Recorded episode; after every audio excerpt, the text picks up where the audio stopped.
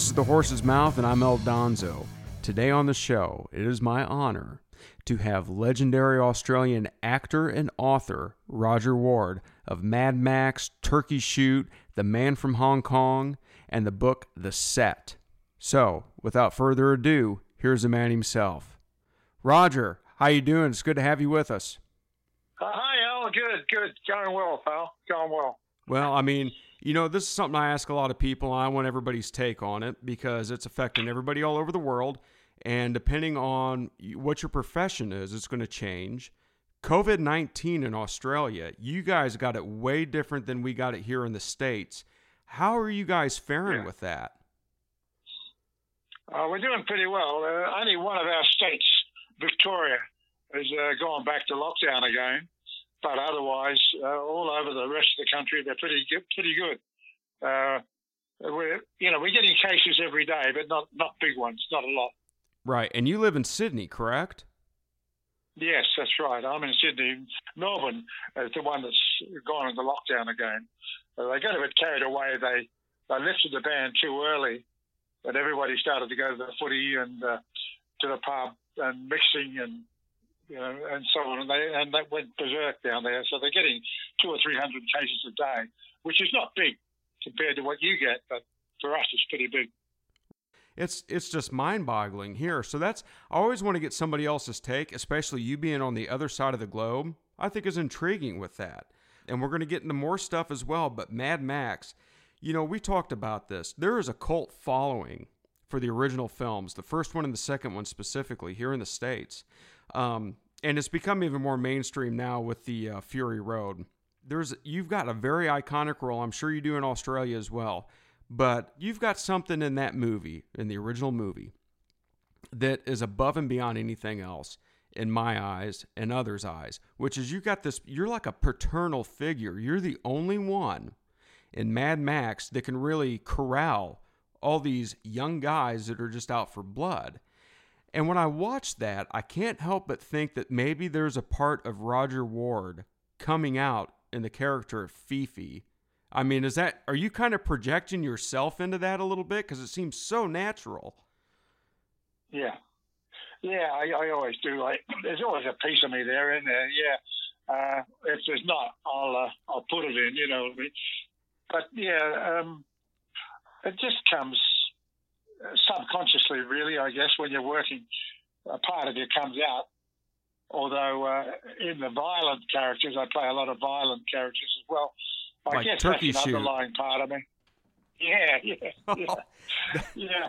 You, But I'm not. A, I'm not. I'm not violent. I'm a quite a gentle person in real life, and uh, but if anything happened, then I would become violent. But I haven't had the need, so I project it on the screen, and and it saves me from doing it in the streets, as it were. So You get it out on the big screen. valve.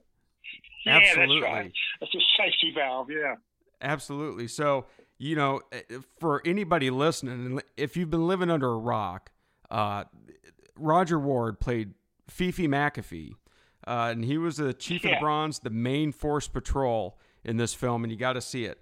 But some other stuff, and I wanted to ask you about this as well. That was, you know, uh, Kennedy and Miller, they filmed that on like a shoestring budget, didn't they? Yeah, yeah, 350, 350,000 uh, they made the film for, and they made about 100 million out of it so far. Uh, of that particular film, they made about 100 million. And that actually like got into the Guinness Book of World Rec- Records, I think, for Yeah. like grossing the most. Exactly. It did, it did. Mm. That's amazing. Like like I said, over here in the states, it started out as a cult thing and gained momentum. Was that huge over in Australia at the time? Well, it wasn't accepted uh, in Australia very well. They hated it. They thought it was idolizing death and destruction. That, that's what their attitude. They thought it was idolizing the death and destruction or the road carnage. Uh, they didn't like it. Uh, same thing with other films. Turkey Shoot lasted five days here and was driven out. Uh, yet in London, it was went for months and was acclaimed. So our country is a bit. Uh, they cut the tall roses down. You know, they don't like tall poppies here, and they cut you down pretty violently. So it wasn't accepted until it was accepted over there, over you know in America and Europe. So But what? when it was accepted there, So it was one of those things to where they weren't going to accept it till they saw everybody else was accepting this, and then they said, "Okay, well, we that's may as well just love it too." Then, that's right. That's what happened. That's what happened. So now every Mad Max film that comes out, people would go straight to see it without waiting for the critics or without waiting for people to say it's okay to go and see it. They accept it now, but that first one was a bit of a bit of a problem. Yeah. well, I can see because back then, I mean, people were way more conservative than they are now in that sense, and I'm not using that in a political mm-hmm. sense, but I think you get the idea that stuff like Yeah. that that went out on the fringe, they didn't want to see it. But something some people don't realize is that was that broke boundaries. I mean, the stunts in that movie and the stunts in the second one as well was just phenomenal, especially for the budget you guys had on that. Well, Grant Page, the uh, the stunt director, uh, was given twelve thousand dollars to do all of those stunts and also to give himself a wage. So out of that twelve thousand dollars, he had to create the stunts, pay the other stuntmen, and uh, look after himself. But he actually lost about three grand. I think it cost him fifteen grand to do all that, and he lost three grand on the bargain. Uh, so that's how, that's how small time it was, you know.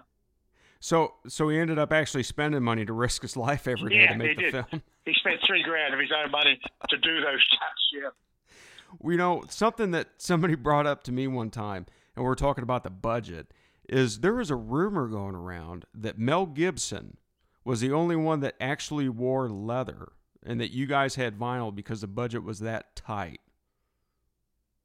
Yeah. Well, that's right, but it actually wasn't even Mel that wore leather. Um, it was Goose, the bloke on the motorbike, the Goose, the Goose uh, motorcyclist. You know that one, Yeah, yeah, yeah, the Goose. yeah. Oh, absolutely. They, they, they gave him leather because he was riding the motorbike, and the leather was more protective than vinyl. Uh, and uh, so we all had the other, and he was the only one with leather. Even uh, Mel, Mel didn't have leather. Mel didn't have, but they gave Goose leather because he was actually riding the bike, and if he goes over, he needs Yeah. the most protection. So that's where it came from. right. It was not Mel. Okay, that's all because that's been an ongoing rumor and joke with us for years that Gibson was the only one that actually got to wear the leather, but that makes a lot more sense now. I mean, you know, That's right. in industrial accidents, if somebody topples a, a motorbike and they go down, that's a lot of paperwork. So you want to protect them, I think. That's right. You know, and and I wanted to touch off on Mad Max first because, like I said, over here in the states, that's the big thing. You are probably most known for that. You're known for other things over here too, but that's the big one. Um, so, with that being Yeah. said, your character of Fifi, uh, you have been kind of personified as this guy over here, and I think you have Yeah. in some other places too. So, Sean Connery went on this spiel about James Bond, about how he hates being associated with James Bond. He wants to be his own self. He hates being identified as that. Do you have that? And is it Uh, something that you resent, or are you just are you thankful? Are you happy with it? Or how do you feel about it? No, yeah, I'm happy. As long as they recognise me and uh, and uh, you know contact me or talk to me, I don't care what they're talking about. As long as they recognise my work, I, I don't care what work they recognise. A lot of the people come up to me now and say, "Hey, I didn't know you were in such and such and such and such and such." And such. You know, I only knew you was uh, Fifi, but then suddenly over the years they they see this other character and they say, "Hey, that's Fifi." Oh God! So they know me as Fifi, not Roger Ward, really. so it's like Fifi's Fifi's the, the superstar, and Roger Ward just that other guy hangs around. You know. Yeah, but you know what? Without Roger Ward, there wouldn't have been a Fifi. I, I can't think of anybody else that would have played that. And there's another question I want to ask you about that, about your style and about something you changed at some point. But, you know, talking about, I saw you in this movie, but I already recognize you for Fifi. I found out you're in Quigley Down Under. Mm. And and that blew my mind when I found it because I watched that when I was a kid. That was a big movie in our household when I was growing up. And I saw that. So you Roger Ward's in Quigley Down Under, he played Fifi. So I went back and I watched the movie. And when I found it, I saw you played Brophy, if I'm not mistaken, one of uh, Marston's guys.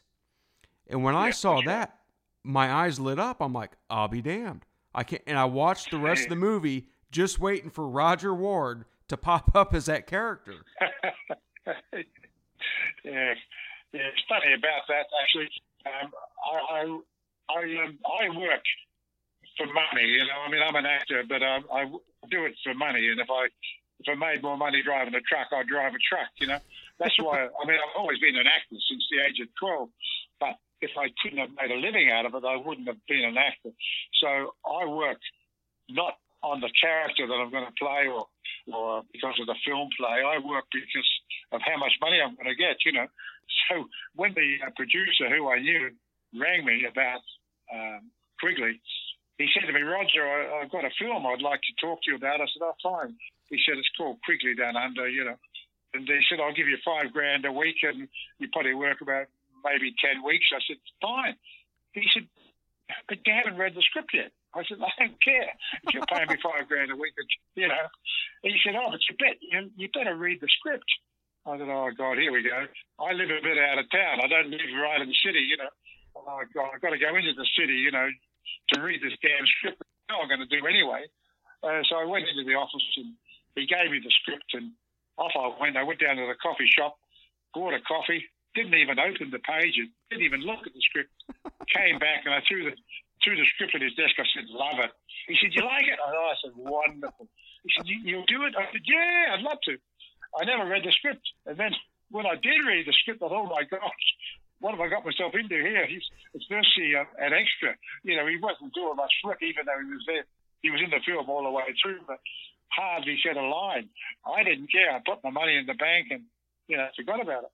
Well, that's what you got to do, though. I mean, that's the whole point yeah. of it. You're in this as a trade. You've honed your skills over the years, and y- you know what? That's the thing. Yeah, I read the script. Money talks and BS walks. Let's do this thing. Yeah. You know, yeah. that's that's what makes the world go around. Whether people want to admit it or not, you got to do what you got to do. And when I went back and watched that, like I said, I was watching it just to see the the scenes with you in it. But that was a pretty big thing. Um, that was, I think that was a joint thing, Australian American, if I'm not mistaken. Yeah, that was. It was. So you had. Yeah. So you had some. I think it was Warner Brothers. Yeah, I think it was Warner Brothers. Yeah. So you you got to act with Alan Rickman as well. There's a couple scenes yeah. where you're in there with him. Did you get to interact with Rickman at all in that? Oh, he's a lovely guy. Yeah, they're both nice guys. Tom Selleck and Alan are very nice guys. Yeah. Um, Alan was more down to earth than Tommy. Tom's a lovely guy, and uh, but he tried to keep a little aloof. But Alan was, you know, come over to the hotel room and plonk himself on the bed and chat and talk, and uh, you know, mix with the boys. Well, that had to be. That had to be. Go ahead. I'm sorry, Roger. No, go ahead.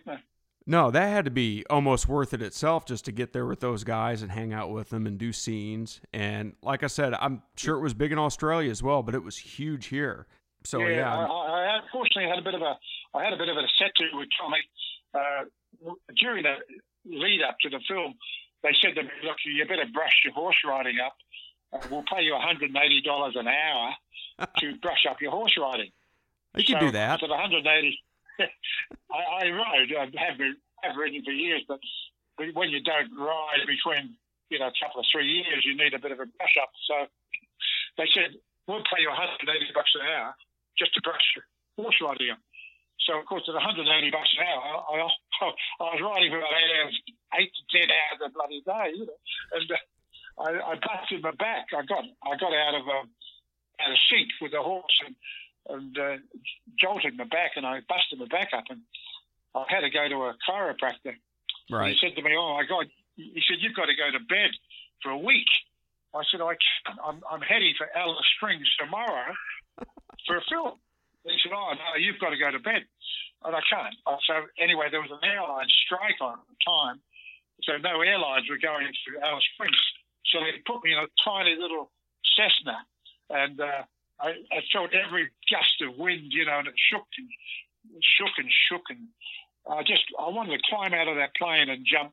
I just wanted to get out of that window and climb out and kill myself. You know, I was in so much pain heading for Alice Springs. And when we got there, uh, they had a yeah. big party to welcome welcome me and Tommy and a few others. So I dressed up a bit, put a necktie on and all that. And Tommy walked in with a pair of shorts on and a beach shirt, like he was in a, a Hawaii Five-0 or whatever it was he did, you know.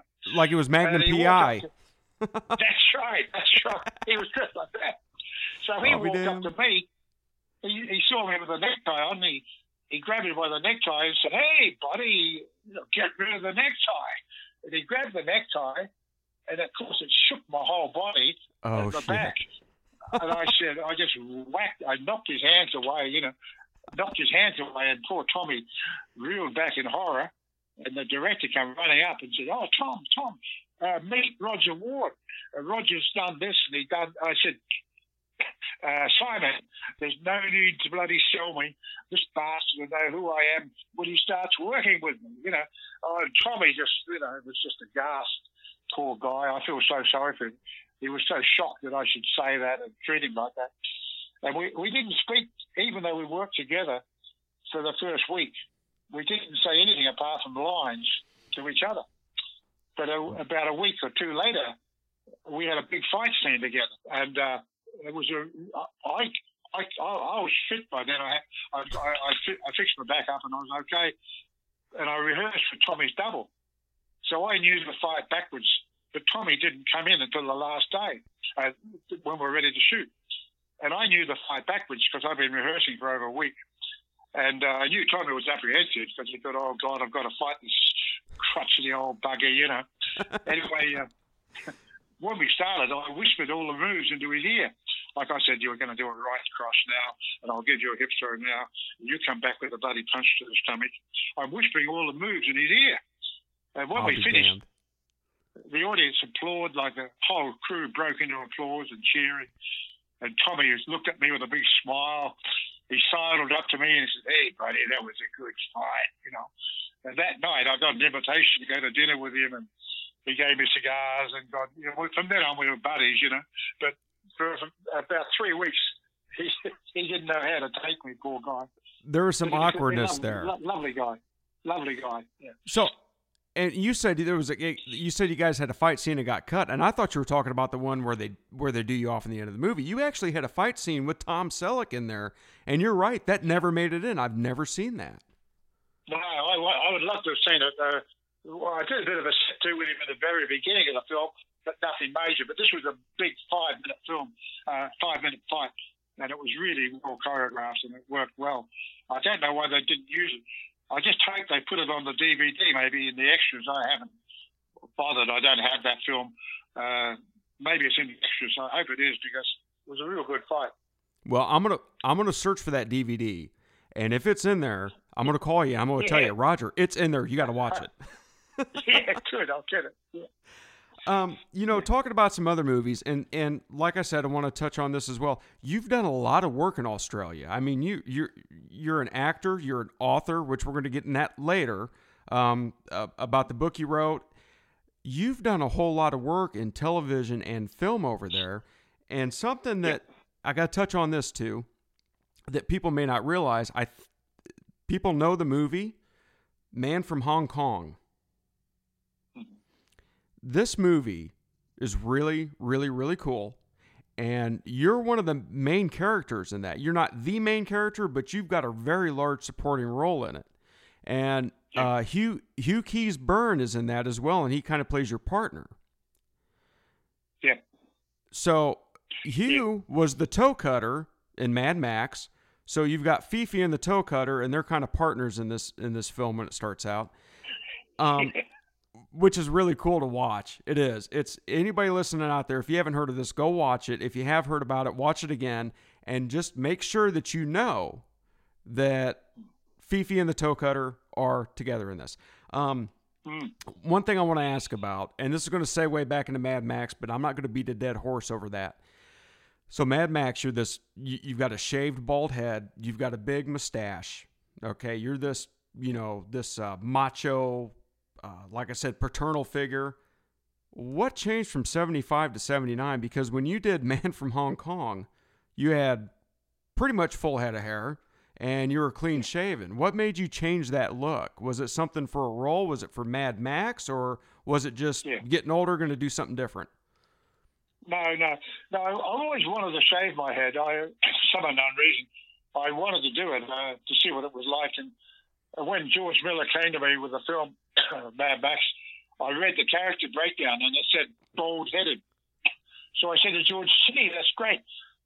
I've always wanted to shave my head. Yeah, I'll do it. You know, that, that was what turned me into doing the role. Before I read the character, I just saw my character had a bald head. So I said to George, yeah, I'd love to do it.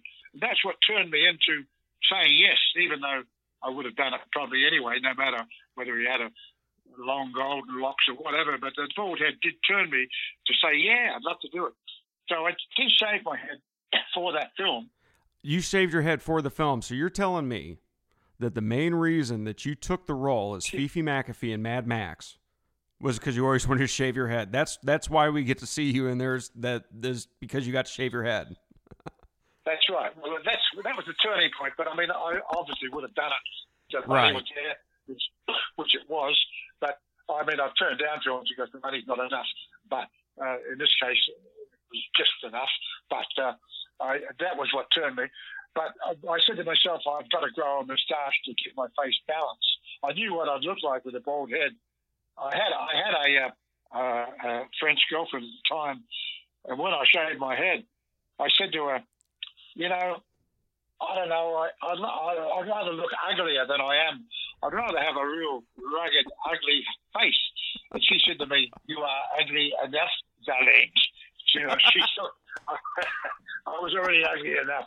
But uh, but I grew the moustache to give my face balance, and uh, I knew that um, you know, I look pretty rude with a bald head and no moustache. So that's why I grew that for balance. That's also the reason I wore that scarf in the, in the bare top scene uh, in Mad Max. Um, I use a, a, bare body, you know, on a man doesn't look that brilliant, um, on particularly on a big screen. So um, that's why I got the girlfriend of mine to make the scarf, and uh, that's to to break the body up, you know. So that's so, the sort of thing that I did. So the the scarf thing, because that's another thing. When people think of you and Mad Max, they see the scarf. That wasn't a script thing. That wasn't that didn't that wasn't something they asked you to do. You just did that on your own no. and added that to the character. That's right. That's right. Yeah. And I think when yeah. when you see that scene where uh, when Mel Gibson walks in there and you're watering your plants and you've got that scarf on, is like, uh-huh. what what the hell are we seeing? This guy's got so much depth to him. So I th- that's kind of funny that you just decided to put Roger Ward into that role, and I think he did it really good, and I think it really worked. Yeah, yeah, you got to do certain things to, uh, to build your character. I mean, writers do a wonderful job. I mean, all those lines that people acclaimed before, you know, we've got to give them back, their heroes, and all those. Well, it's not me, it's the writer that wrote those, you know what I mean? But people give me right. the credit, you know, and uh, being a writer myself, I, I like to push the writers as much as I can because people tend to forget that those, those scripts are written. They're not spontaneous by the actors, you know. But you've got to do what you can with those particular lines you know, in the early days of my career, I I used to change lines. You know, if I couldn't say the line in a good manner or convincingly, I would change it to how would be happier easier was that ex- me. Was that accepted by the people you were do- no. you were acting for? No, no, oh. it wasn't, and uh, I got fired from a few jobs. Uh, I worked for a company called Crawford Productions down here, like a repertory player, where I worked in all of their shows. They did about six or seven shows uh, at one time, and we went from one show to the other as repertory actors. And because I kept changing the lines to suit me, I was fired or blackballed for eight months. They didn't use me for eight months. And that's wow. one way to uh, that's one way to punish me is to stop my paycheck coming for eight months. So that'll whip you in shape. On, I, yeah, well, from then on, I said every line, no matter the line given me, I would say it, and I'd find a way to say it with conviction. And it was a good, it was a good grounding, really, to to get those lines, and they think they don't make any sense whatsoever, but you finally make them sound sense. You know, there's a lot of writers can't talk like an actor, like being a writer and an actor, it's much easier because I can now I can write lines that an actor can say But a, a lot of writers are just boffins.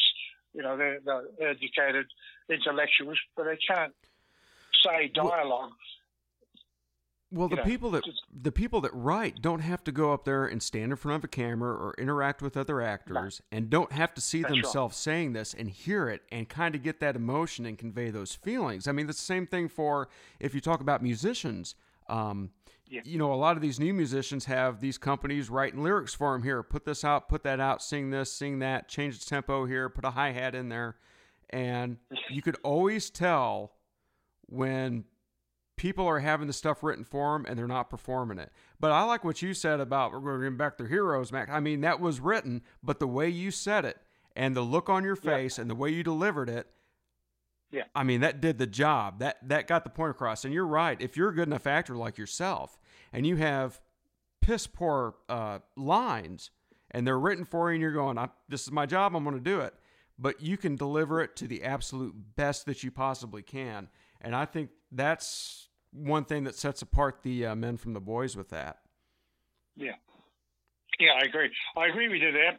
Um, I often wonder what Fifi would have been like had it been played by another actor. And I sometimes say those lines without the conviction, like to myself, without the conviction that I gave it, uh, that I felt it needed.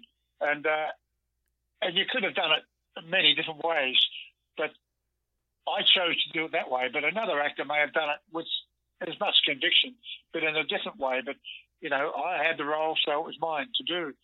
And uh, I, I, just mentioned uh, Grant Page, the stuntman. Well, Grant and I have been friends for long before, long before Mad Max, long before he did the stunts right. in Man from Hong Kong. Uh, we were stunt, we were friends before before we made films together. But um, but after that, we showed the rushes of that scene you and me, Max, we got to give them back. Uh, we showed the rushes of that. And Grant and I were sitting together, and Grant turned to me and said, Oh my God, mate, you're over the top. You know, you're overacting, he said to me. But 40 years later, I was at a function for the 40th, and Grant came to me and he said, Oh, mate, I just saw Mad Max last night. He said, That was beautiful, that scene you did. Uh, you got to give him. I said, Hey, you remember 40 years ago you told me? He said, What? Did I? I said, Yeah, I didn't forget. In 40 years. I didn't forget that he rubbished me about that.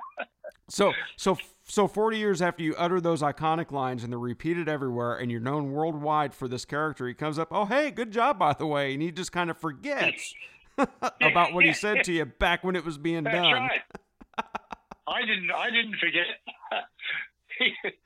He, he, oh. he said a lot of things in that time, but uh, he'd forgotten what he said that night. But I didn't. You know, and here's another thing: talking about Australian film, and of course, I'm from the states. I'm not going to repeat that again, but uh, you worked with Hugh Keays-Byrne. Yeah, yeah. Okay, you worked with him in Man from Hong Kong. Then you guys went on, and you were both in, but you were, I don't think you were ever together in the film Mad Max. Did you guys have any kind of relationship off screen? Did you guys know each other? Did you do studios and whatnot together or, or plays or? I met you in '72 uh, on the film called Stone, a bikie film, which right. influenced Mad Max. Yeah, and uh, I didn't know him at the time, but I do remember sitting on the ground, uh, waiting, waiting to do a scene, and unbeknownst to me, he was sitting on the fence above me, a brick, a brick, a brick fence he was sitting on the fence above me, but I didn't know because I was sitting on the ground and uh, I was talking to my fellow actor. And I said, "Gee, that's Hugh Keays-Byrne. He's pretty good. You know, I like him. He's a, he's uh, he just come out from England." And uh, I said, "I like the guy. You know, he's very good." And just as well, I didn't rubbish him. I didn't say he's a bad actor or anything because uh, when I got up, I, oh my God, he's standing right above me. And he heard, overheard me saying, but I did say good things about him. But no, we're good friends we are all good friends. All of us from Mad Max, we see each other quite socially, uh, like Cundalini, uh, Johnny the Boy, Goose. Uh, well, yeah, it seems like it. When I I can't remember which one of you guys I came across on Facebook first, but I, now I see all this. You guys are getting together here, and you're having a reunion there, and you you guys all seem to be good friends and and do the thing. And I think that's awesome. I think it's I I think it's great for the fans too. I think it makes their yeah. hearts warm to see that stuff as well you know, one last thing I'm touch on with Mad Max. All right, so we know Max in the second in the sequel comes back and he comes back for another one. What do you think happened to Fifi at the end of Mad Max? Have you ever thought about that? Like, what did this character, what developed with him? Because we know absolutely everything hits the fan between the first one and the second one. Yeah. Well, I got, I've got a feeling that the, that the uh, revolution happened that everybody uh, escaped from the city where I worked. Uh, I think it must have been an, uh, you know, an overwhelming revolution and everybody left town. I think the, the police force disbanded. And I should imagine that Fifi was escaped, hopefully, and lived in the wilderness.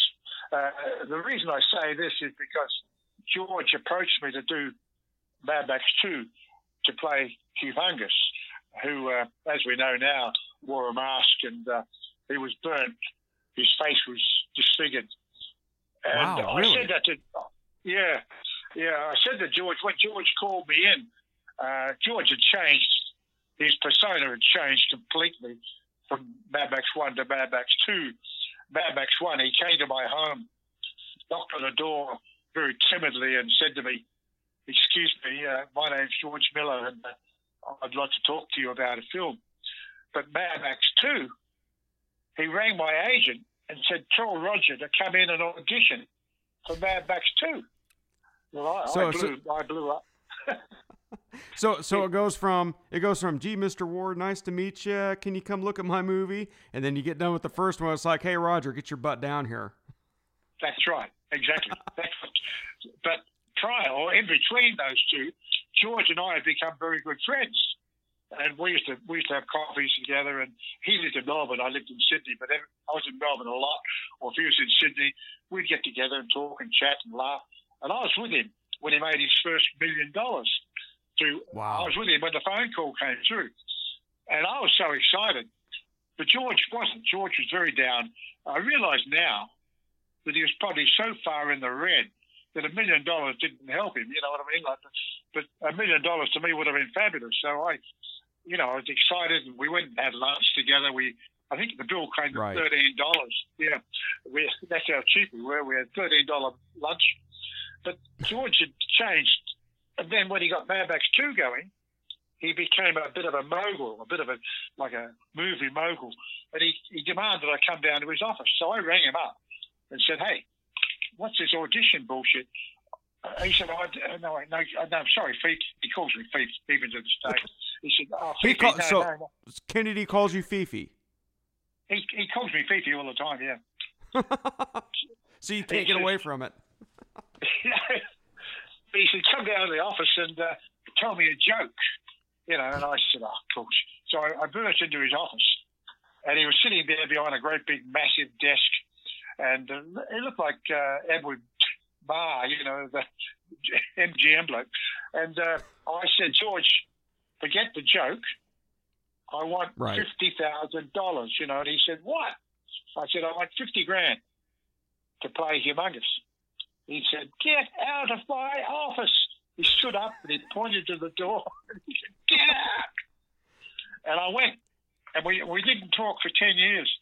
And it was 10 oh. years later that I met him at a party and we hugged each other and shook hands and, and we've been mates ever since. But, um, but that's what makes me realize that uh, Fifi must have been burnt or, you know, shattered in some way to come back as Humungus.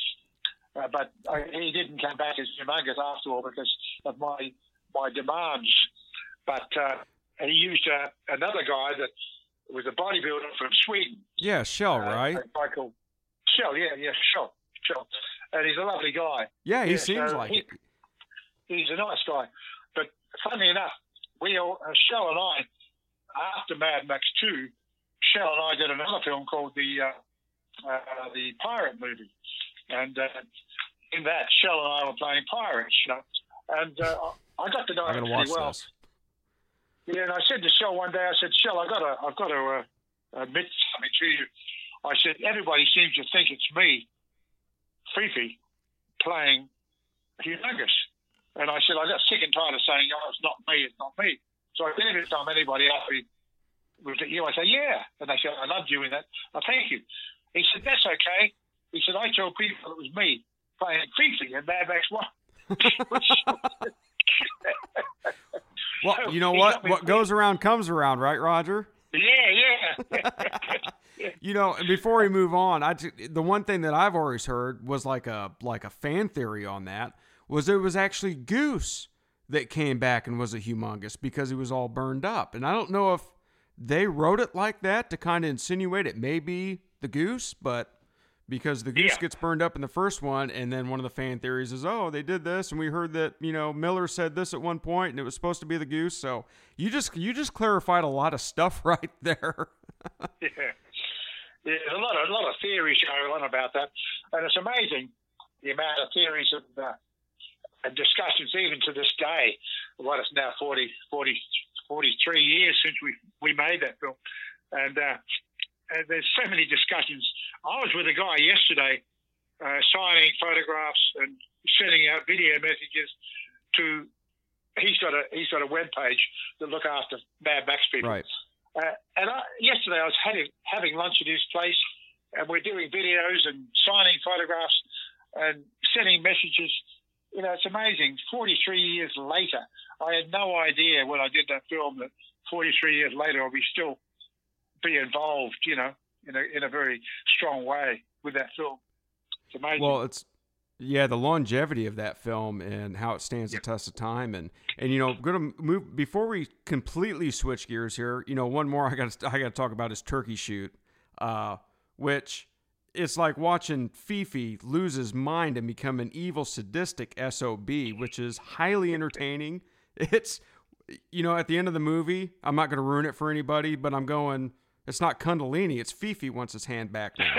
Um, so you're watching that. There's a lot of correlations going on in these Roger Ward films, but that was one. I, I'm watching you play this character, and I'm thinking maybe Roger Ward kind of likes this because he's doing it pretty damn good. well, I do, I do, I do. I really do like the violent films.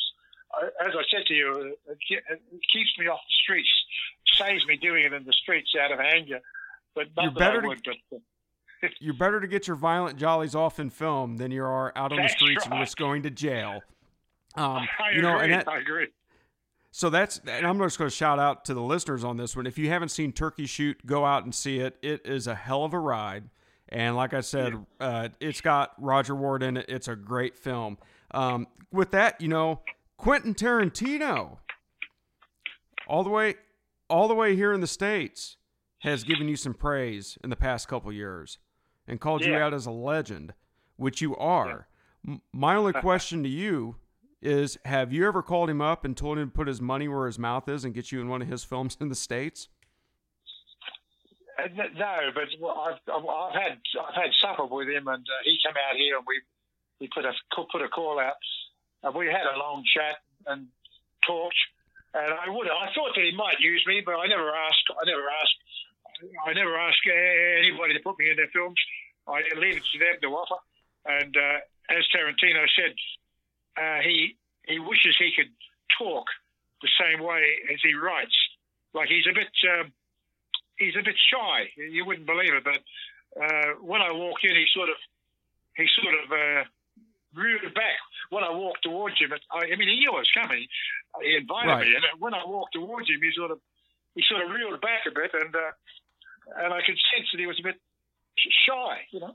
And we, well, we were talking and chatting, but he said, yeah. "I wish I could talk the way I write, you know, as freely as I write." But he's a lovely guy. I like him a lot, but uh, he's got so many things on his plate that um, I didn't dare ask, "Would you put me in one of your films?" I thought if he wants me, he'll call me. And that's my attitude to everybody.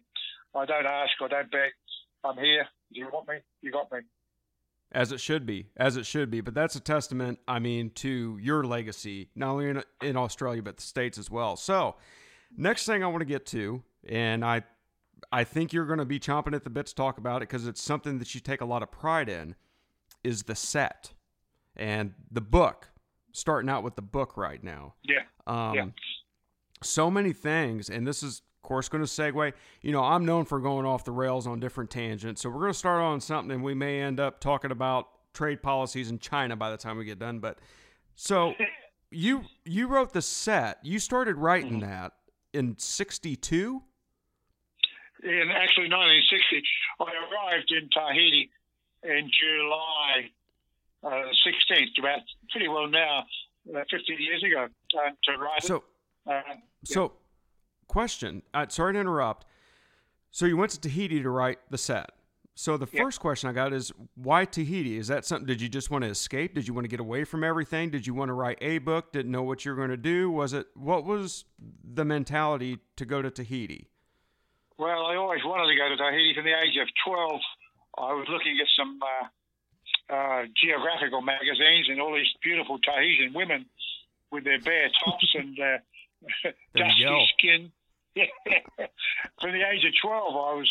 I said, "Man, I've got to go there." I, I, even remember when I was about four, looking at a magazine. I saw palm trees and, and native uh, kids, you know, little little native kids playing under a palm tree. Even at a very young age, I've always wanted to go to uh, exotic places, Pacific Islands, or anything exotic. I love. So I always wanted to go to Tahiti.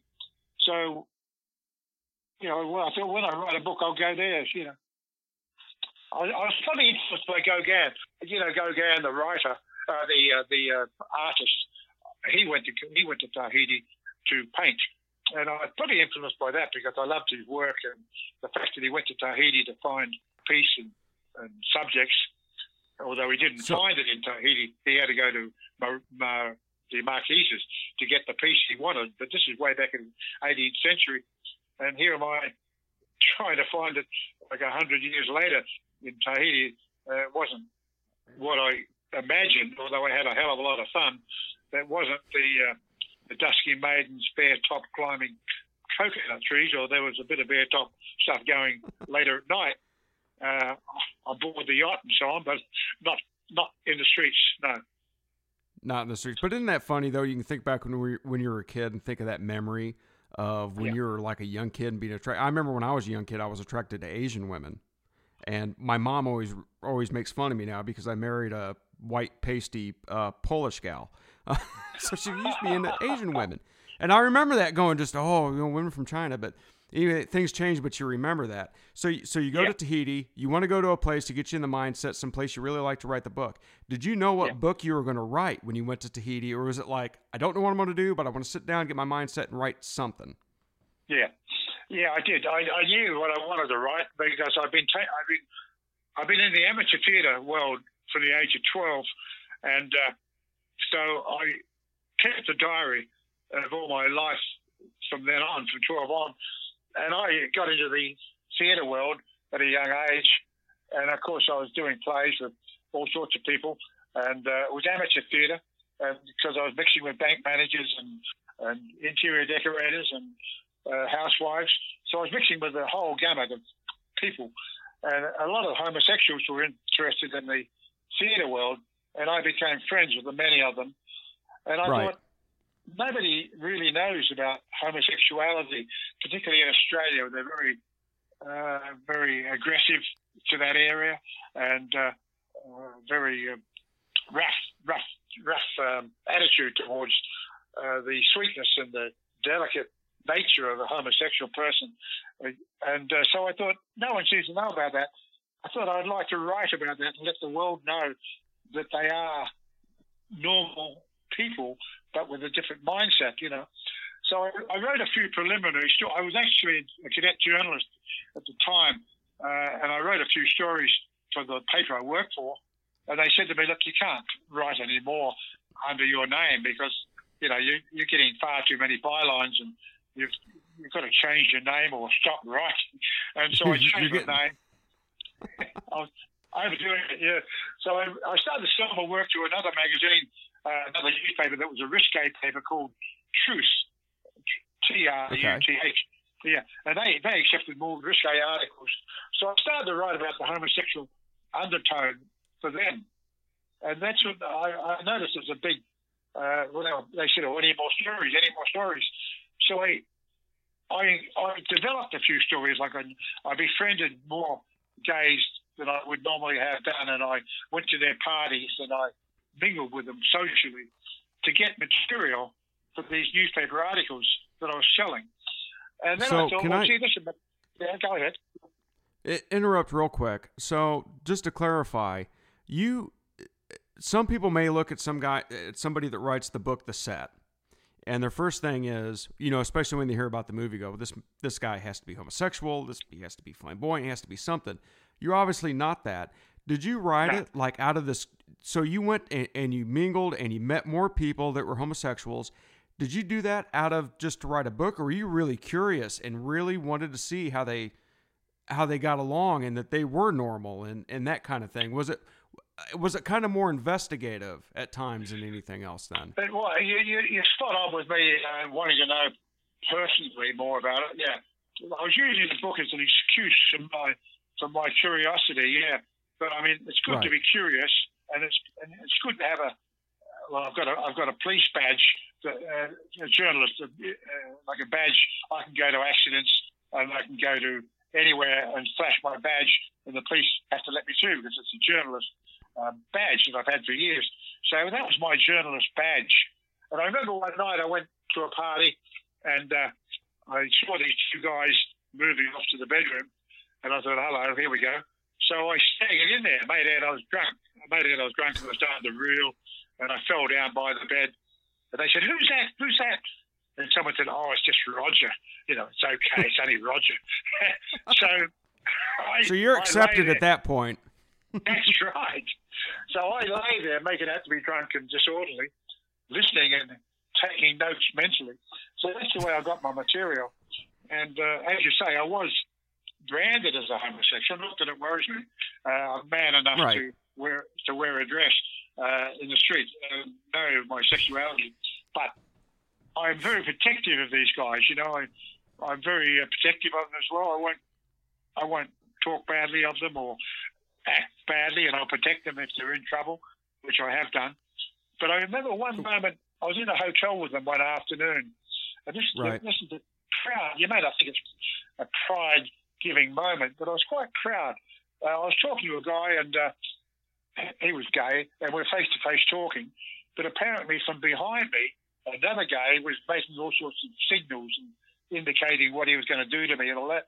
And I didn't know.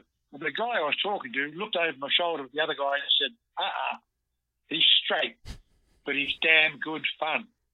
And to me, that was that was a that was a that was a moment that I was very pleased with. That they accepted me as a straight person, Right.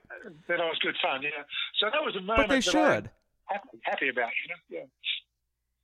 But they should. I mean, they should accept you as a straight person. You should accept them as a gay person. It, at the end of the day, you know, especially back then, I can understand the curiosity with that. But really, even back then, it's you. You are a person. I'm a person. We're different, but we're still people. We're still the same. Yeah. Well, I've got, I've got three guys. I've got three guys coming for dinner tomorrow night, Saturday night. I've got three guys coming for dinner. And, uh, you know, I mean, we I've got many, many good friends who are gay. And as I say, three of them, one's married to his husband. And, uh, Right. you know, they're, they're full on, full on gay. And uh, they happen to be film directors and, and writers. But that's not the reason I'm inviting them. I'm inviting them because they're my friends. Right, as it should be, and that's something else I think people have got probably gotten over. Um, that's become apparent, I think nowadays, is you hear people go, "Well, there's more gay people now than there was a hundred years ago," and I don't think there is. I think No. there's the same amount, the same. It's just now they're more free to come out and be themselves Oh, yeah. with it. Oh, yeah. So I don't think it's really changed in that respect. Oh, no, no, no. Oh, God, no. No, in, in my early day, when I was young, 15, 14, uh, the gays were living together, but they said, oh, I'm living with my brother. Now I, I Right. now realise, you know, it wasn't his brother. And I said, you don't look anything alike. I know he's my stepbrother, you know. But this sort of thing was going on. And, and, and guys driving trucks and, uh, you know, guys in the Navy and all, all these butch jobs. And yet they were gays, you know, they were hiding behind masculinity. But now they don't need to. Uh, you know, they're accepted much more now than they were in those days, which is good for them. Well, So there's yeah, no- it's a there's better no more- understanding. there's no more now than there were then. It's just more of them are coming out, more of them are accepted. and I think it's I think it's good that that's happening. And Yeah. you waited. So we're going to talk about this and the set. really went over sexual culture altogether in the 50s. I mean, this wasn't just homosexual culture, this was everything, wasn't it, Roger? Yeah, the book covered the gamut of uh, sociological, like it was older woman, younger man, uh, uh, two girls, you know, lesbians, two guys, um, Life Saving, Surf Life Saving Association, the uh, arts world. Uh, they have an, an Adelaide Festival of Arts, and they had the first Festival of Arts in 1960. And every two years from then on, they had an arts festival. So I incorporated the first and the second arts festival in the novel. And interior designing, one of my friends, I based it on one of my friends who died uh, the other day. Actually, his wife, he actually got married, and uh, his wife sent me a message the other day to tell me he just died. And uh, I, I've, I've, known, I've known him for uh, 60 odd years, and I based Sorry the that. main character of the set on him.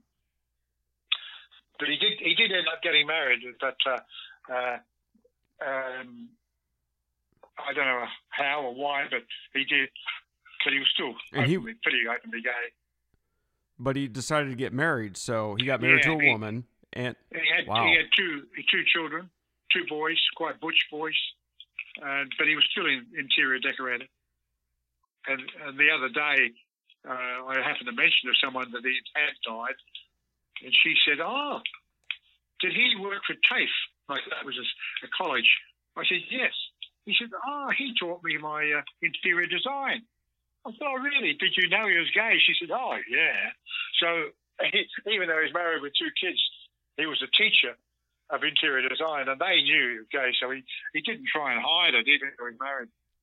But uh, well, you know, wife, it's it's funny like that because uh, talk about somebody else, Freddie Mercury yeah, from the band Queen. You know, Freddie right. Mercury was married at a time to Mary Austin, and he he wasn't openly gay to the public, as we know, but privately he was openly gay. Everybody knew it. But he always referred to Mary Austin as his common law wife. He actually left Mary Austin and her kids everything. Said there will never be a greater love than Mary Austin. So. I think if you fall in love with somebody, you love somebody for who they are at that That's- point, and not just physically who they are. yeah, that's right. That's, That's the only way to, Yeah. that I can explain there's it. Yeah, there's a, there's a saying amongst the gay community when a gay does get married, they say, "Oh, they're just sisters." You know, they are sisters. They live together like two girls, and uh, and the woman accepts the man for his femininity, and he accepts her for possibly her masculinity. You know, you don't know what the what the what the link is, but uh, there is a link, and, and that's it. You can't put a pin on it. You know, you don't. The big thing is, is you can't try to figure it out. People love who they love, and they should be allowed Yeah. to love who they love, and that's all there is to it. Yeah, that's right. Yeah. So, you know, going in, so you really set this sexual culture for the 50s and 60s, especially in Australia, as conservative as they were, and it was frowned upon. But you wrote this book. Oh, yeah. The book didn't get published till what, 10 years ago? Or Yeah, am I correct?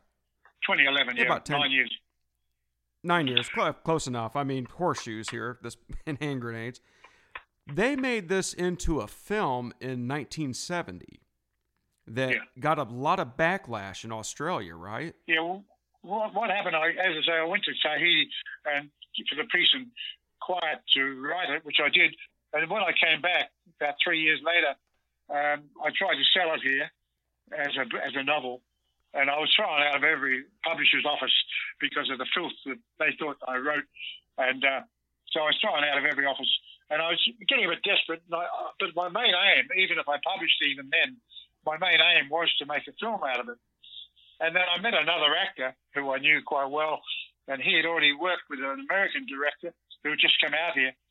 And he said to me, Look, why don't you contact this guy, a bloke called Frank Brittain? He said he's looking for Australian films. He's looking for material. So I contacted Frank, and he said, Yeah, well, I'd like to read it, send it over. So I sent the manuscript over. It was 700 pages, by the way. The manuscript was 700 pages long. And uh, Frank didn't read. He uh, he was dyslexic, so he left it to his wife to read, which was his third wife. She was only 24, and uh, he was about 55 or something. And anyway, she read the book for him. And then on the night that I I delivered it that afternoon, and she read it that night. And Frank was having a scotch in the lounge, and she was in the bedroom reading it. And suddenly she yelled out, "Frank, Frank! Oh my God, you gotta, you gotta buy this book!" Frank come running. You can't believe what this guy's writing about. That's right. That's right. she said he described two men making love, and uh, Frank bought it because of that. Frank rang me the next morning and said, "We're going to buy your book." I said, "What?" He said, "Yeah, yeah. I can't believe what you say." You know, he said, "Come down." So I went down to his house and we discussed it. And he said, "I want you to write a film script out of every homosexual piece the book." I said, "Oh no, I can't do Wow. that, thing. You know, I can't do that." He said, "Well, come Right. here." He, he got the manuscript and he, he put a line, a blue line through every page he wanted me to write a film about. And he said, "Write a film about that."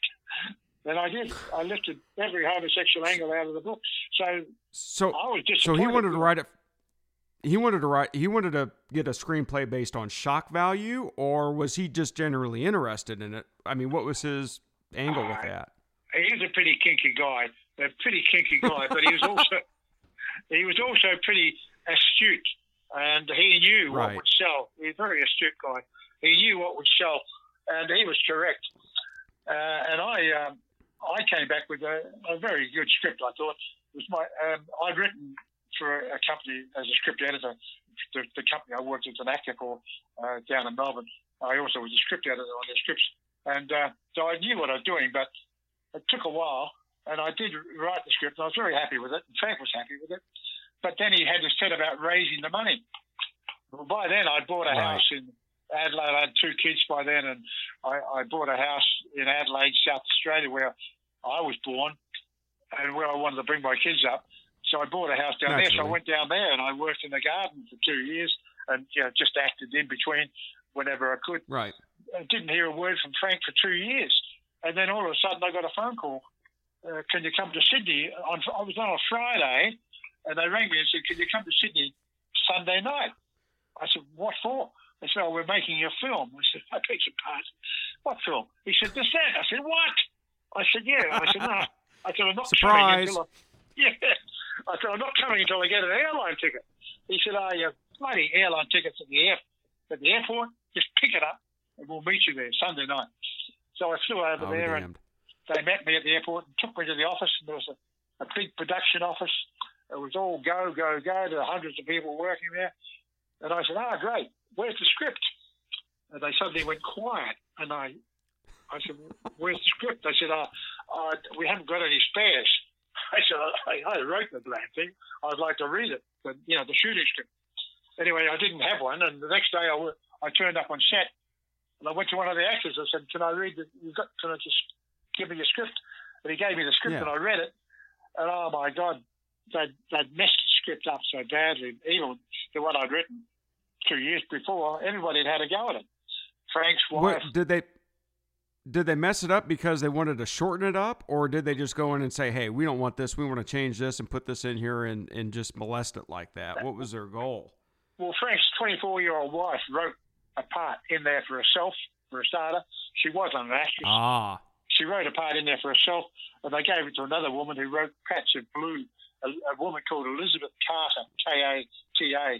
She wrote the novel that the film Patch of Blue was based on, and she was a very vicious, bitchy woman who put all lesbian stuff in there that was uh, very badly written. Uh, you know, the So did dialogue was very. Huh? so did this become like a like a sexual, you know?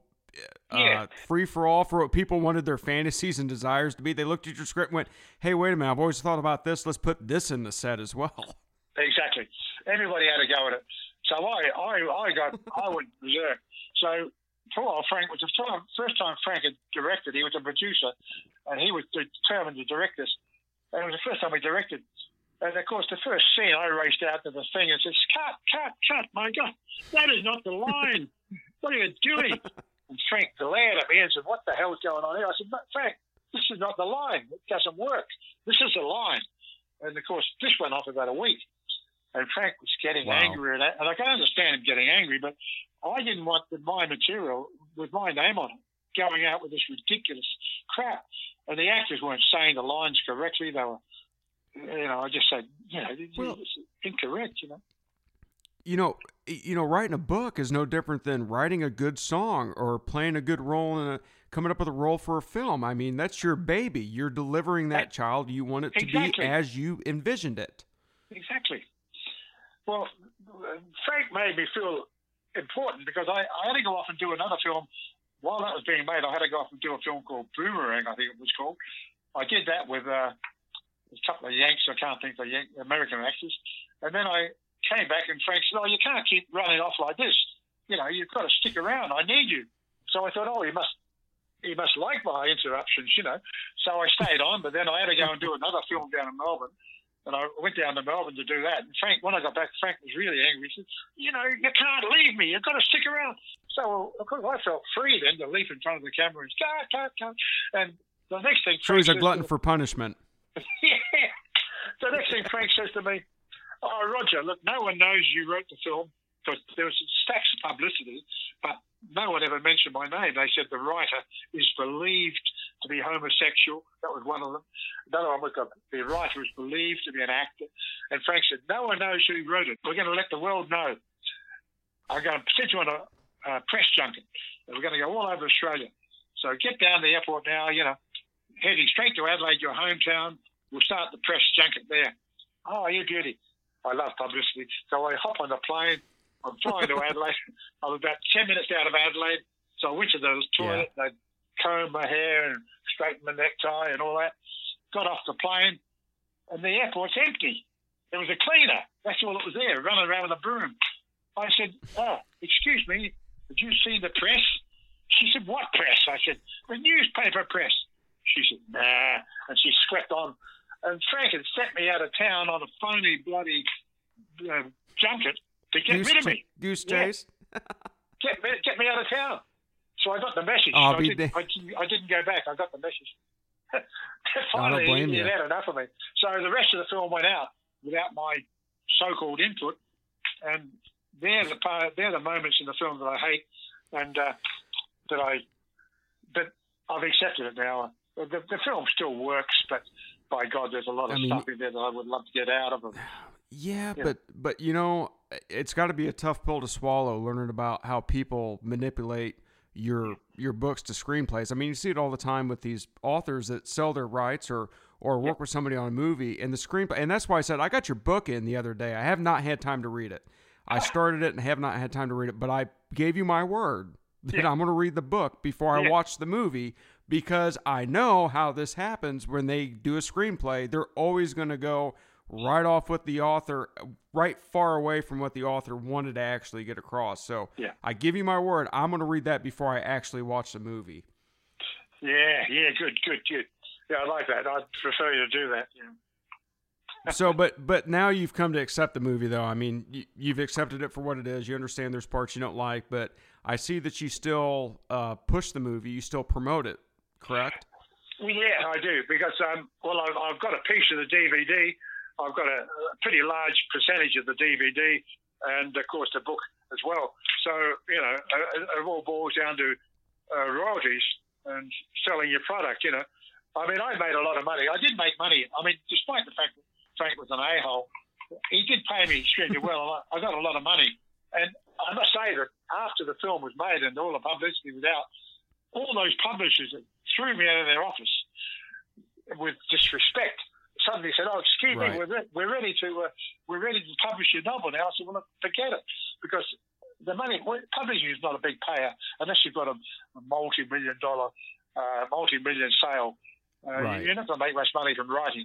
I made a lot of money from the film, so I had the. I could say to the publishers, "Oh, forget it. You know, you didn't want to know me, you know, three years ago, but now you want me. Forget it." But then Well, it's what it's I- it's got to be a good it's got to be a good th- feeling to to smack them on the forehead when they come crawling back. And now we want your now we want your book. Now we want to make money off of it. Yeah, it's like piss off. Yeah, that's right. It felt good. It felt good to say that. But like 30 years later, or, or even more, when I open my bottom drawer and I see the manuscript still sitting there, I thought, I, bugger, I might try and republish this. So I contacted someone in London, and away we went, and we did it in London. And uh, it, it, um, it's come out quite well. I'm quite happy with the book, and uh, that's why I want people to read the book so that they would know what the film could have been. You know, it could have been or what it should have been. That's why I want them to read the book. Uh, well, nowadays, really. nowadays, if they were to make that novel into a film, they could oh. get away with a lot more, oh, and then yeah. you'd have a lot more control over what they were going to put in there. So, um, you know, I guess the last thing about that is, so you you look down, you see you see the manuscript, you see the the rough draft, whatever it is you've got laying in your dresser drawer or your bedside, whatever. You look at it. Did you pick it up and read it and go through the whole thing and and did were you reminded of things you forgot that were in there? Were you like, holy cow, yeah. I didn't know this? Yeah. I after actually, 40 years. I'm, I'm, a bit of an egomaniac, and, uh, and a few times I, said, I read, I said, gee, that's not bad. That's pretty good. You know, like, I, I, I like Right. but being an egomaniac. I, mean, I amaze myself sometimes. Yeah, that's right. Like I said, I've got that. I've got the book myself. I'm going to read it, then I'm going to watch the film. But I've also got a gay, uh, couple of gay friends myself. I want to get that book to them. Um, they've never heard of it, but we're in the states, so I want to get it to them, and hopefully they can circulate that as well. And there's one thing I want to touch on that I think is really cool. We talked about going to Tahiti. We talked about you writing the book there. We went all over that, but there's something else happened in Tahiti. You met somebody that was filming a movie over there, didn't you?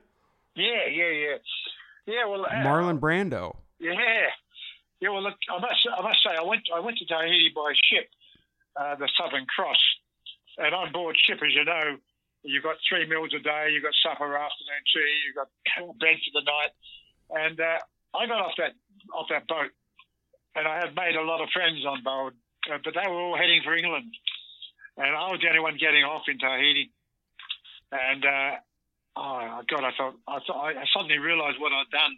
I had five reams of paper, and I had a portable typewriter. I didn't have much money in the bank, and I had to write right. a novel. And I thought, oh my God, what have I done? You know, I felt so, I felt virtually suicidal. I felt, my God, I'm oh, I'm man. here, but I don't want to know. And I saw that boat or that ship sailing while I stood on the end of the wharf and watched it go, and I felt so depressed and so so desperate. Damn. And I turned around and I walked back to the town. And I thought I'll get a coffee. And I went to a coffee lounge. And holy crap, there's Marlon Brando sitting there outside under an umbrella. And my whole so you just stumbled into Mar- yeah you just stumbled into Marlon Brando. Yeah, he was sitting there. What are the I, odds? My whole demeanor uh, rose. You know, I suddenly I felt elated. I said, "Ah, that's why I've come to Tahiti." I got to meet Brando. Something's brought me here. Yeah, that's right. So, but I was too shy to speak to him, and I watched him, and I followed him down the road. Actually, I was like a bloody stalker. He he got up. I think he could sense. He's very astute, Brando. He's a very astute man, and uh, he could sense that I was looking at him, and he got he got up and he walked off. So I followed him like a bloody stalker, and he was looking. And you're a kid at this point. Yeah, you're yeah, a young guy at this. 20, 22, yeah. Yeah. And, and he's looking at shop windows and all that sort of thing. It's taking his time, and I'm loitering. But all of a sudden, out of a, a street further down, uh, an American tourist and his wife came up, and they looked up and they could see Brando heading towards them. And he said at the top of his voice, "Holy crap! There's Marlon Brando!" and he pulled out his little miniature camera, and I could hear. I'm behind Brando, and I could hear him as, as if he was alongside of me and Brando's in the middle, so he heard him. But Brando ignored him totally and kept looking in the shop windows. And the guy's got his camera going, filming Brando, and took about 30, 45, 50 seconds. And then suddenly Brando realizes, in brackets, you know, oh my God, I'm being filmed. So he put his hand over his face, put on a great big pose, and sort of ran off, you know, ran away. But he gave the guy, he gave the guy 50 minutes, you know, 50 seconds. But you can't blame the guy for doing that when in Rome. I mean, yeah. right? It's, it's seize the day. Carpe diem. You're there. You got Marlon Brando. Take the pictures. I don't blame him. That's right. but, but, but that was the beginning. But I then ran into another guy called Dewey Martin, who was a, an actor over there. He did the Fame, and he married um, a jazz singer. Um, oh, I can't think of what it was, but he was, he just divorced her. And he'd come to Tahiti to bury his sorrows. And He's a very lovely guy, and I, I met him. Yeah. and he found out that I was an actor and all that sort of thing. And we we got matey, and he said he was staying in a certain hotel, and uh, but uh, I should go and stay there. I didn't want to spend my money on a hotel. I wanted to find a, an apartment or a house, and I couldn't get one. Right. They're very very hard to find there. So I went to the hotel where Dewey lived, and I booked myself in there. I thought, oh well, I'll just stay here for a month, spend all my money, and then go home. And uh, but Dewey introduced Master me. plan. Yeah, yeah, that's right. But Dewey introduced me to a bunch of film people, including Brando, and they were there to make on Wow. the Bounty. So it was through Dewey that I got into the circle that Brando moved in. But even though I moved in the same circle and spent every day with him and his crew, I still didn't speak to Brando. I went to nightclubs with him. I went to coffee lounges with him. I went had fun with him. Never once did I speak to him socially. And for two weeks, But that had to be a little intimidating to be around Brando that much and try to did you did you try to work up the courage to go up and be like, "Hey, Mr. Brando, you know, I'm Roger. Nice to meet you." I could sense he was watching me. Like he knew that I was ignoring him, and it sort of intrigued him in a way that he sort of think, "What is going on with this guy?" I could sense that too. But he's also very astute, and uh, he knew that I was wanting to speak to him. But anyway, one day I'm in a coffee lounge, and who's in there? No one but Brando, just me and him. So finally, I walked up to him. I said, uh, uh, "What are you doing about your actors for uh, mutiny?"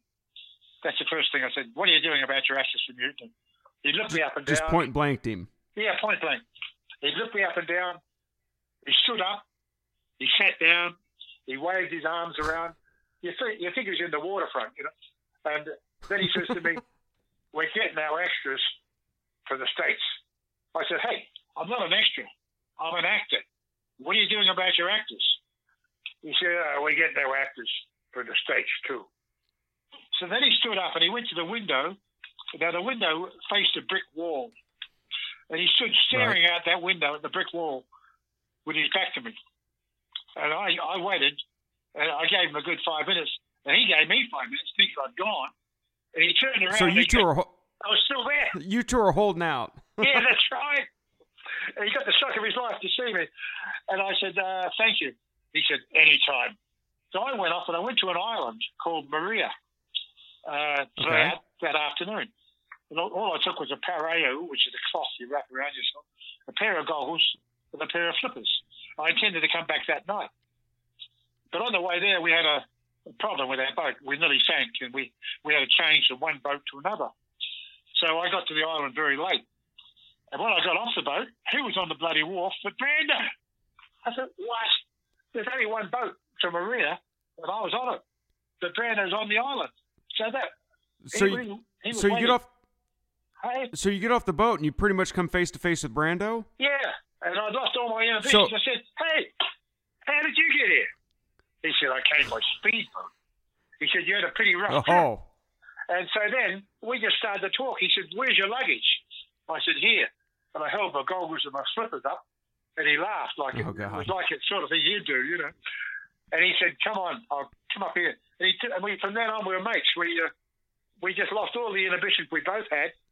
And we were just treated each other like normal people. And we spent, I spent, Wow. I didn't go back. I, I stayed in Moorea for another two weeks. and I lived everywhere, slept on the floor of people's houses, slept on the beach, uh, but all the time mixing and mingling with Brando and even on uh, Sterling Hayden's yacht. Sterling Hayden came down with his yacht and we I, I stayed on there a few days. So, you know, that broke all the ambitions, And that's how we, you know, we, became friends. You know, you just said though you slept on people's floors, you slept on the beach, but that had to have been one of the better memories that you've got of your childhood or your younger days. Yeah. Oh, I mean, man. didn't have any money, but that's got to be just an awesome memory to have. And then you ended up, he ended up getting you on Mutiny on the Bounty, right? Yeah, I did a few things. I did uh, the Dinah Shore show. I did uh, an Italian. The, the Dewey Martin was booked for a film. Um, uh, the Italians booked Dewey Martin for a film, but he said he didn't want to do it. And he said, "Look, Roger can play the part." It was a lead character, and uh, the Italian director producer said, "Oh no, we won't use Roger as the lead, but he can have a few parts." And so I did a bit of work on that. That was called Nude Odyssey, and then I did uh, uh, bits and pieces on Mutiny. Yeah, yeah. So I, I made money. Did you? Well, you made money, and it had to be great memories. It was something. I mean, you said you were 20, 21 years old at the time. That's just a really cool story. You went there to write a book, and you ended up getting to know Marlon Brando and getting, you know, any part in a Brando film back then had to be a big deal for anybody at that point. Yeah. Um, so that's that's the one last thing I wanted to go over. I wanted to hear the story, and you delivered it Yep. superbly. Um, so what's going on now? I mean, we've covered everything. What do you got in the future? Um, that's irons in the fire. I know you got something coming up. You're going to be doing your breakout role in India. I think I saw on uh, your Facebook page. Yeah, some guy, a producer from India, has approached me to do a film, but that won't be done till 2022. but it's a it's the lead character and uh, uh, set in India in the 18th century. Uh, I don't know much about it, but um, he's doing a lot of PR, a lot of publicity, but uh, I don't know much about it. But I'm very interested. The preview for it looks cool. The one you yeah, got up did, on a, he did a good job Facebook. with that. Yeah, he did a good job. Uh, that's what got me interested. I wasn't overly. He's been in contact with me since January, but I, I haven't been overly interested because I didn't get a script and nothing concrete. But when he came up with that uh, preview thing, he, uh, it was quite good, and I've taken a bit more interest now. And he, he's sending me all sorts of newspaper articles from India. But I'm interested because it's going to be shot in Kerala, in South India. And that's where my wife, I'm married Right. to an Indian girl, and uh, that's where my wife comes from, Kerala. And uh, she's an actress as well, a, a journalist. And so I'm interested in doing it in Kerala, her hometown, and, uh, you know, get her in there as well. So that's why I'm interested. Is there anything that's come out lately um, that we should be looking out for that we can go and watch right now? That's you know part of your your catalog of work. Mm, yeah, well, I just I just noticed I got a message from uh, a film I did called The Faceless Man, and he just wrote to me and told me he's got a release in North America in August, August the 28th, I believe. So I'm happy about that. That's called The Faceless Man, which is a horror film. Uh, I just do a, a, it's a good role, but it's, it's only short. It's uh, he's a town's leader, like he's the mayor of the town, but he's a mad mad uh, killer as well. And uh, I, I like Sounds like sort of- something right up your alley. Yeah, yeah, yeah. I did it with a did it with a with a machete and a tomahawk, uh, machete and a bald head, and cut a guy's head off in the film.